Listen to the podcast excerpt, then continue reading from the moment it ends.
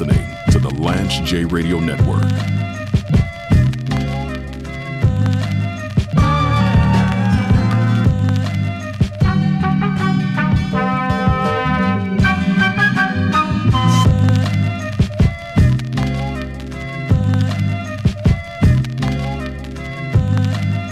So I'm gonna tell a story.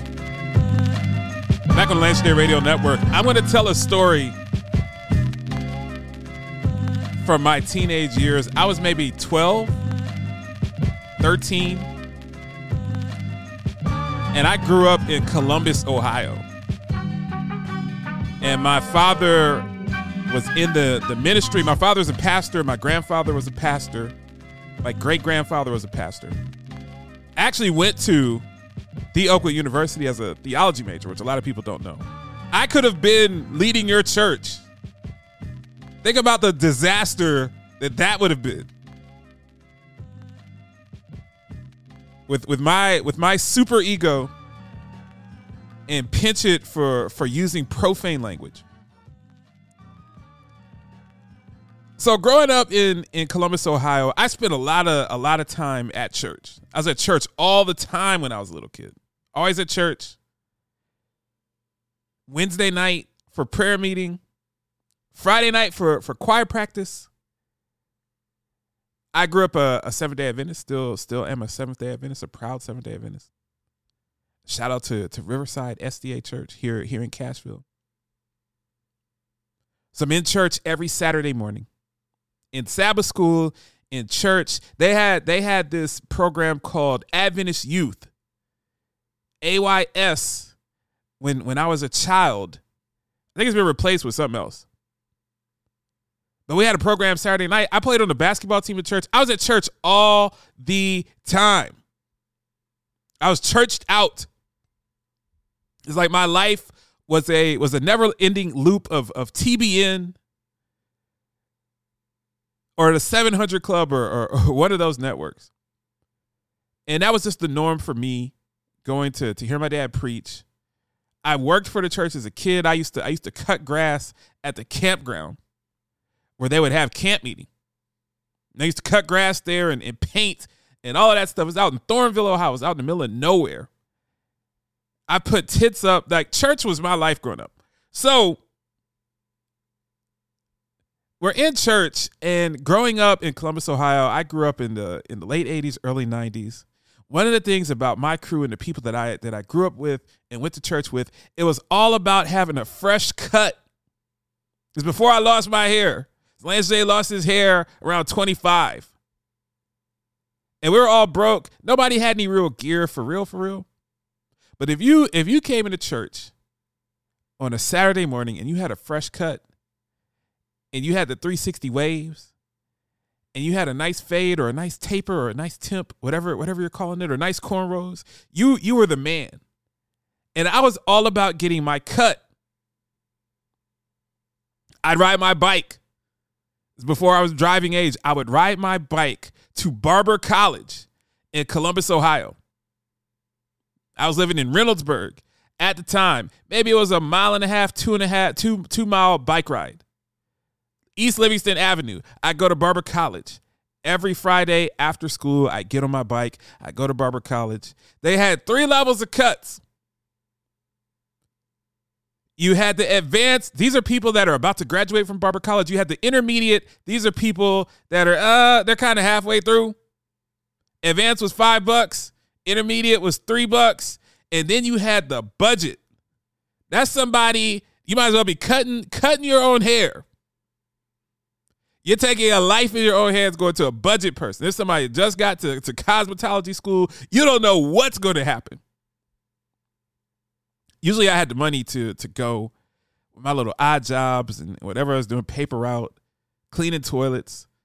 I always had money growing up because I always worked doing odd jobs. I always had a little bit of money.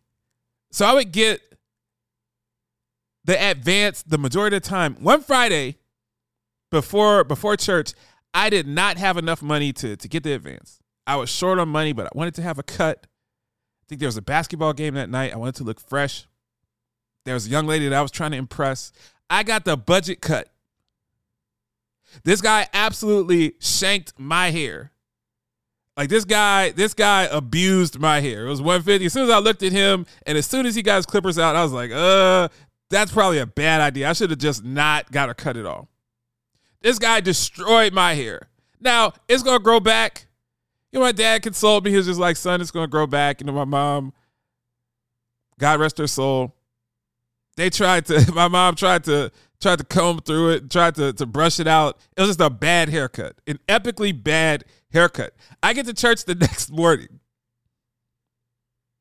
All of the kids, like if you grew up going to church, all the kids used to sit in the same place at church. On the, the left hand side of the pulpit in the back, there'd be like 30 kids back there. And that's where all of the, the, the preteens, the teens, from about age 12, 13, where I was, all the way up to, to people going to college, they would all sit in that same corner. Ephesus SDA Church, Columbus, Ohio. It was a great church growing up. Some of the older kids were, were sitting behind me. I'm not going to name any names because I don't want to get sued. these are still people that, that I know and love and see periodically. Some of the older kids were sitting behind me. They were making fun of my haircut. So you're sitting in church. I can hear them clowning. They're making fun of the haircut. They're having jokes. They're having jokes. I'm sitting with my boys uh, a row in front of them. We get to one of the parts where you have to stand in church, I think is where where at, at our church, there's a part where you meet and greet people. So you shake people's hands, you pray with them. Hey, good to, hey, good to see you, elder. Good to see you. Good to see you, brother. Good good to see you, brother brother brother Lewis. You shake hands, you know, this is this is way back. This is like 91. This is before COVID where, where we're all away from each other and wearing masks. Now somebody roll up on you at church, man. It could be go time. You get too close and breathe on me with your potentially COVID infected breath. People aren't having that no more. But back then that was that was the norm.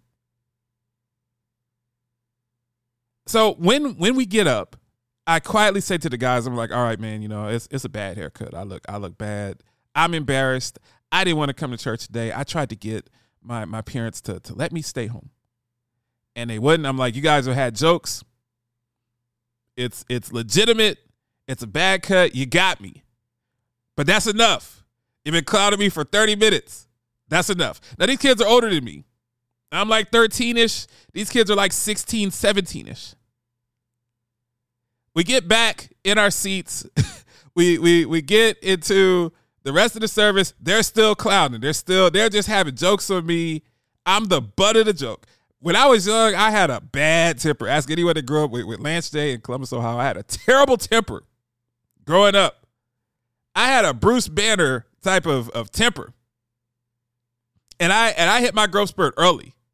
So I was kind of a load at 13. I was 5'8, already had a size 12 shoe, and was about 160 pounds, 155, 160 pounds.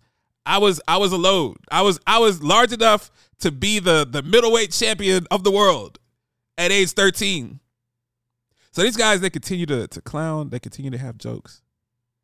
So I singled out the the person of of of the four or five guys. I singled out the person who I felt that I was most likely to to be able to to take in a brawl for whatever reason. Because I was like, it's gonna be it's gonna be me and you. You done set it off. We're we're going to go mano y mano. We get to the intercessory prayer, which at my church, the intercessory prayer is this time where where everybody is quiet. You're kneeling. The pastor is praying, or, or do you have an, an elder pray or something like that? It's usually like three or four minutes. And that's where people back then. That's where people used to grandstand and say, "Oh, Heavenly Father, Jehovah Jireh, ruler of earth, Savior to the universe." That's the people start the prayers with that.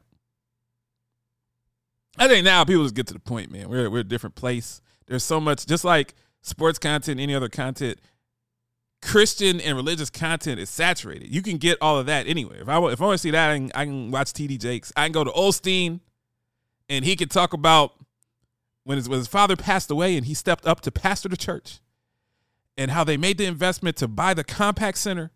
You can get all of that 24 hours a day. But back then, if you were praying the intercessory prayer, you were like close to sainthood. You're you're really you're really going in. So there was a lady, she was praying. It was fantastic. She prayed for about 5 minutes. After the intercessory prayer at my church, you always got up and sang a hymn. And so I waited. Because a crowded church. I think my mom was on the piano because my mom was a pianist for the church. I don't think my dad was on the pulpit that Sabbath. He may have been, but I waited. And at my church, there are about close to a thousand people at the time.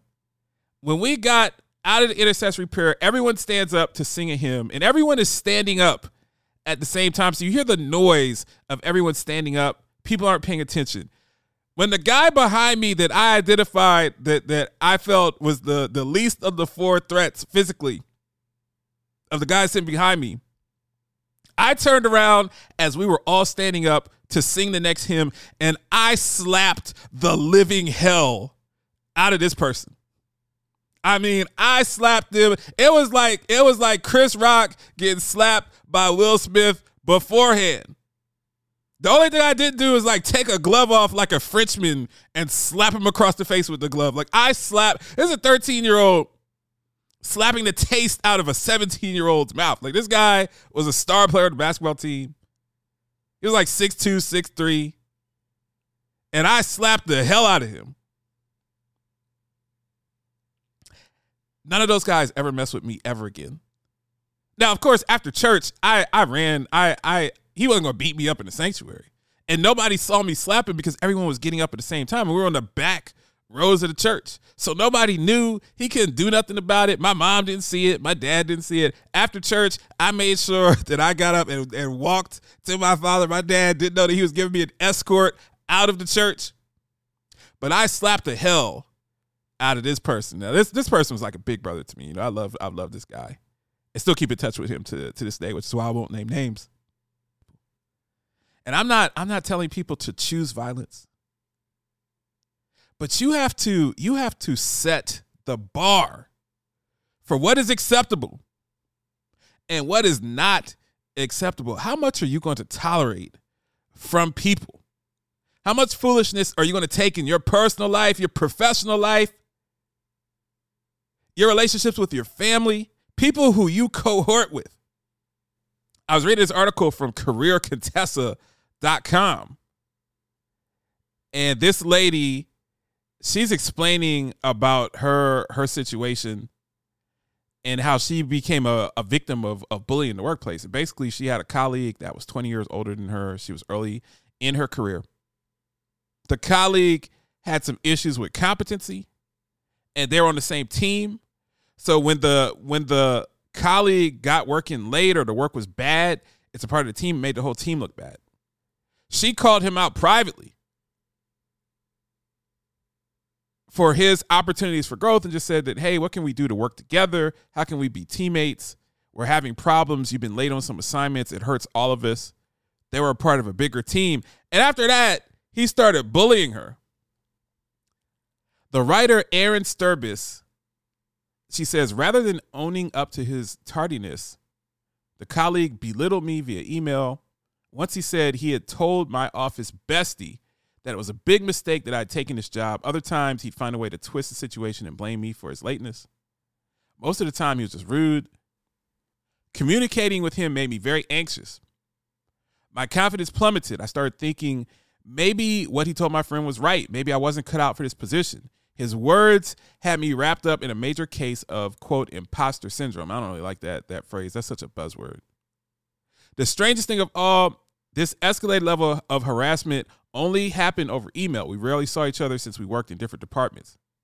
Blame it on socialization, inexperience, or both, but I couldn't say for sure what was going on. I knew in my gut that something was wrong. I dreaded our interactions she talks about standing up to the bully. One day I got an email from him that really made me angry. I was pretty certain that what he said was out of bounds. This wasn't in my head. I went to the supervisor and told her everything. Then I asked for help. You're not going to like this answer, she said. What's that? The only way to stop this for you is to confront him. You got to call him out. She was surprised thinking that that this person would tell her to to go to HR and have the discussion through HR. she goes into the confrontation. I sat at my desk, palm sweating. I thought through what I needed to say, how I would say it, and before I could back out, I picked up the phone and dialed his number. When my coworker answered, he seemed startled. I said to him, This has to stop. Your emails are disrespectful and unprofessional. You cannot speak to me in this way. Okay, he stammered. Okay, I said abruptly. Then I hung up the phone. My hands were shaking, adrenaline pumping. I felt stunned. The person who spoke to me on the phone and sounded strong, confident, and calm, nothing like the disorganized, in over her head woman that I was made out to be. You got to do that in your career. And I want to talk about it. It's a long segment, but I really want to talk about that. You can't you can't let you can't let people go sideways on you in your career. You just you cannot allow it. It is unacceptable. It is unprofessional. If you allow people to take an inch, they'll take a mile. You allow people to to sexually harass you in a very subtle manner. Just be like, "Ooh, you look good today, girl." That escalates. You let people denigrate your your education and competence. That escalates. People feel that if they could do that, they'll continue to do that. Live from the Paragon 7 studios, you are listening to the Lance J Radio Network. Paragon 7 Studios.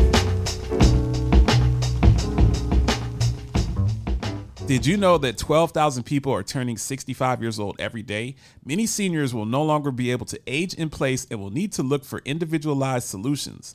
Upside Home is a personalized service for older adults that provides a gateway to independence and social experiences. Members choose how and where they want to live. Then their home manager connects them with services, amenities, and community events that promote overall wellness. Learn how Upside Home helps older adults age in the right place by calling 954 504 6122 or visiting Upside Home, that's H O M dot com. It's electric, made extraordinary. Ingenuity in motion. It listens, learns, adapts, and anticipates your every need. With intelligence that feels anything but artificial. The EQS from Mercedes Benz. It's the car electric has been waiting for. Rampage, the first lieutenant of the Universal Flipmo Squad. You know what? I didn't tell you this, Lance. I went to Hampton. What? What? Yeah, I went to Hampton U. You went to Hampton? Yep. Man, you we've been doing a show together for a whole year. You just pull it out that you went to Hampton? I never went to class. I was just Oh, partying. so you so you enrolled at Hampton. James Lewis. You didn't I actually, enrolled at You didn't Hampton. actually go to Hampton. well, I had a couple of good friends. They all went to Hampton, but and I was just sleeping on their couch, so I went to some of the classes. You are listening to the Lance J Radio Network. DJ Connect is the global network leader for artists, musicians, disc jockeys, and record executives. Get your record played anywhere in the world Copenhagen, Los Angeles, the French Riviera, or South Beach. To learn more, follow us on Facebook and Instagram, and don't forget to pre order the application today on Apple's platforms.